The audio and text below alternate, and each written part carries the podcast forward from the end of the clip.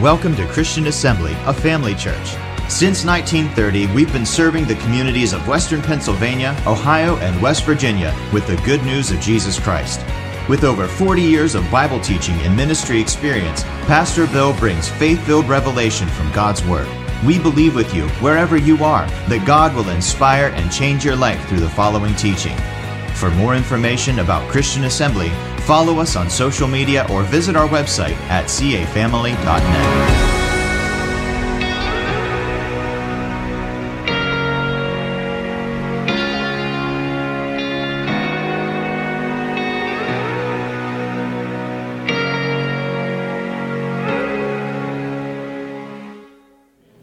Just a quick message here on the longing of the soul. And it's based on Uh, Psalm 63. So let's read these four verses here. This is from the NIV version of the Bible. You, God, are my God. Isn't that good to say? You, God, are my God. Earnestly, I, w- I seek you. I thirst for you. My whole being longs for you. I like that part. My whole being longs for you in a dry, parched land where there is no water. I have seen you in the sanctuary and beheld your power and your glory. Because your love is better than life, my lips will glorify you. I will praise you as long as I live, and in your name I will lift up my hands.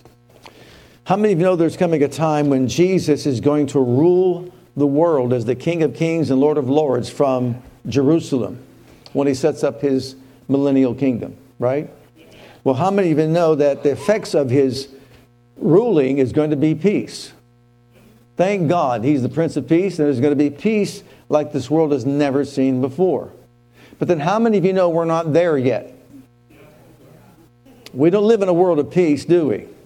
There's unrest, there's all kind of pressure from every angle.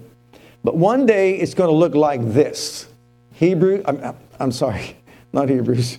But in the book of Isaiah, chapter 11, look at what it says, beginning at verse 6. And this is from the Holman Christian Standard Bible translation. One day the wolf will live with the lamb, and the leopard will lie down with the goat. The calf, the young lion, and the uh, fatling will be together, and a child will lead them. The cow and the bear will graze. Their young ones will lie down together and the lion will eat straw like the ox. An infant will play beside the cobra's pit, and a toddler will put his hand into a snake's den. None will harm or destroy another on my entire holy mountain, for the land will be as full of the knowledge of the Lord as the sea is filled with water. Did you hear all that? babies will be playing with snakes and they won't be harmed at all. Something that we can't even relate to, can we? But when the Prince of Peace is here, there's not going to be unrest. There's not going to be that kind of pressure. There's not going to be all the evils of this age that we experience here in our society today. Well, David was someone who, he wasn't a stranger to unrest and pressure.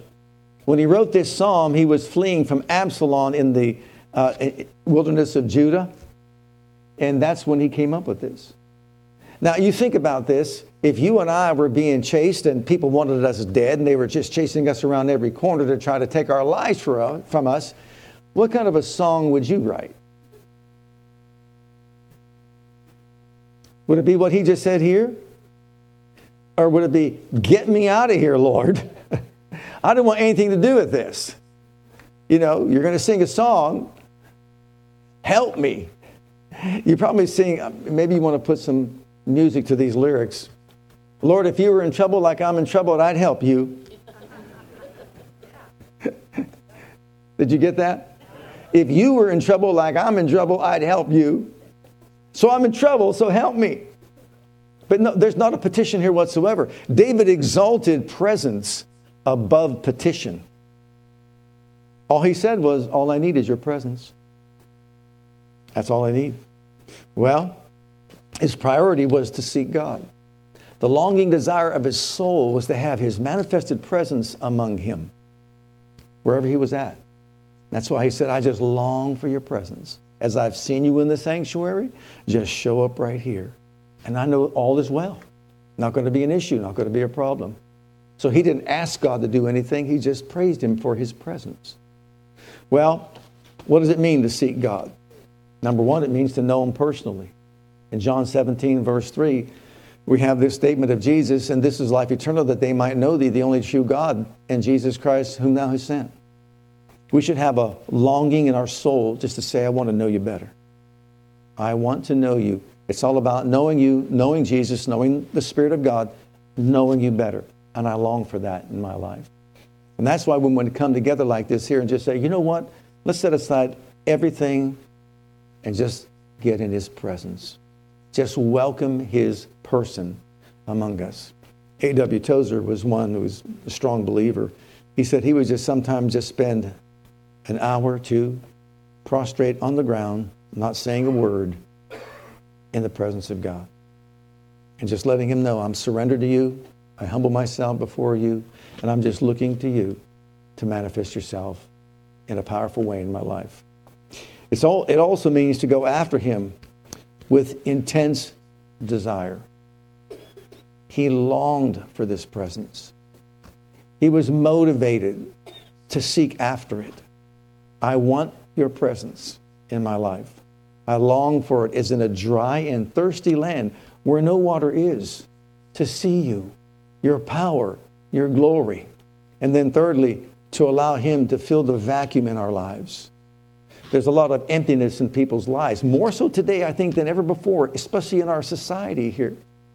You know, we're facing all kinds of situations with individuals in their lives.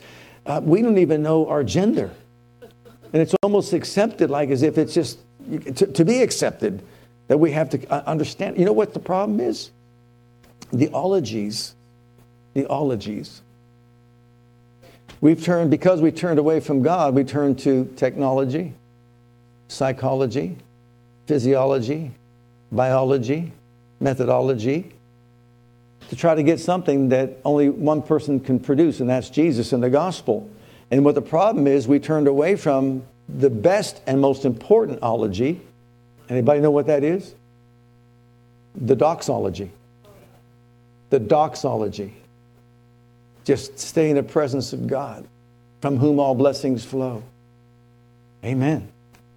Okay, well, then what does it look like? We'll look at Psalm 63 in verse 5. What's it look like when a person is in the place of that presence of God, my soul will be satisfied. It's satisfaction. As with marrow and fatness, and my mouth shall praise thee with joyful lips. Notice, satisfaction. You see, there's an emptiness inside, there's a void, there's a vacuum inside, but when a person seeks God and enters into that place of his presence, there's a completeness inside. It fills the vacuum. People are looking for something, but they don't know what they're looking for an identity. Are they looking for God to fill the void? and their identity would be found in Christ. And then also, look at uh, that verse 7, Psalm 63, look at verse 7. Because thou hast been my help, therefore in the shadow of thy wings will I what? Joy. What's it look like? Satisfaction. What's it look like? Joy. The joy that we have doesn't come from the world, from our circumstances. The joy that we have comes from a relationship with God, intimacy with God, knowing God. And so that's why David said, I'm not concerned about this because you are my joy and you're my strength. Look at the next one. Uh, look at verse 8. This is from the New Living Translation. I cling to you. Your strong right hand holds me securely.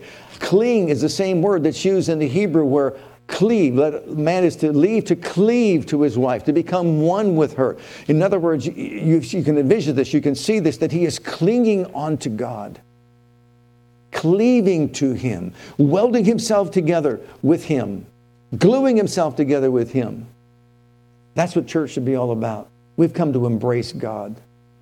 Every one of us. That's what we're here for. Well, notice that when we looked at those verses in Isaiah, did you notice that he talked about those that were most vulnerable? Did he notice he talked about lambs, calves, and babies? And no matter how harsh anything is around, nothing's going to damage or hurt them any, in any way. He pulls them out to let us know that even though we're vulnerable, in His presence, Praise God. We have nothing to be concerned about. And then, how do we seek Him? Well, look at these two verses, uh, same Psalm 3 and 8. Look at these verses. How do we seek Him? Because thy loving kindness is better than life, my lips shall praise thee. You see, out of love, we praise Him out of our love for Him. He comes first. Even when we come here to church, He's first. We're not concerned about whether or not we played the song right or if we had the, the right thing in the bulletin or the format that we're following. We just come to love on God and love on each other. And that's how we seek Him. We love Him. And then also, we spend time with Him. Look at verse 1, New Living Translation. Oh God, you are my God. I earnestly search for you. The King James says, Early will I seek you. My soul thirsts for you. My whole body longs for you in this parched and weary land where there is no water. Notice the longing desire of his soul is what? God. God, reality with God. Embracing his presence. Submitting ourselves to him. Allowing him to engulf us in his presence and with his glory. And then finally, by making him the center of our lives. Look at verse 8 again. King James. He's the center of our lives. He's not the spokes, he's the hub. My soul follows hard after you. Thy right hand upholds me. In other words, you're everything. Everything falls apart without you being the hub. It just all falls apart. And so, what are we saying? It's time that the church take their place and invite the presence of the living God to come in and start ministering life to people. Our young people need to find their identity in Christ. They need to know Him. You know, when you're full of God, there's not going to be an abortion. When you're full of God, there's not going to be racism. Mm-mm. When you're full of God, there's not going to be anti Semitism. When you're full of God, you're full of love for all humanity. And when you're full of God, there's deliverance, there's healing, there's wholeness, there's victory. And the list goes on and on. You have identity. Who you are is in Christ. You know, whenever we might think as though that some things have come into, let's just say when we first came to Christ, we gave up a lot of things. But some of those things maybe gain some more territory in our lives, whatever that might be. You know what it's time for? Holy fire. It's time for the presence of God to show up like a cloud and just engulf people. Because you see, we can't change people. He, he can. He can. When we find ourselves feeling inadequate about things, maybe we feel as though that we're inadequate to carry out a, a mission that God has for us or whatever. You know what it's time for? Fresh fire. Fresh fire. The holy flame entering in, consuming that inadequacy, consuming that lust, consuming whatever it is that's in his path, and doing what? Purging the soul of the individual. So, no matter what it is, whatever territory that we've given up, let's invite Him. It's not a formula at all. You know what it is? It's experiencing the reality of the living God. And so, what we're going to do tonight is that very thing. If we just stand here and just say, I surrender my heart let your fire fall. Let your glory blanket this place.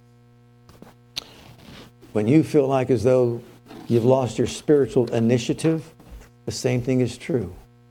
What you need is not just someone's pep talk, but to get before God, if need be on your face, and just say, I'm here.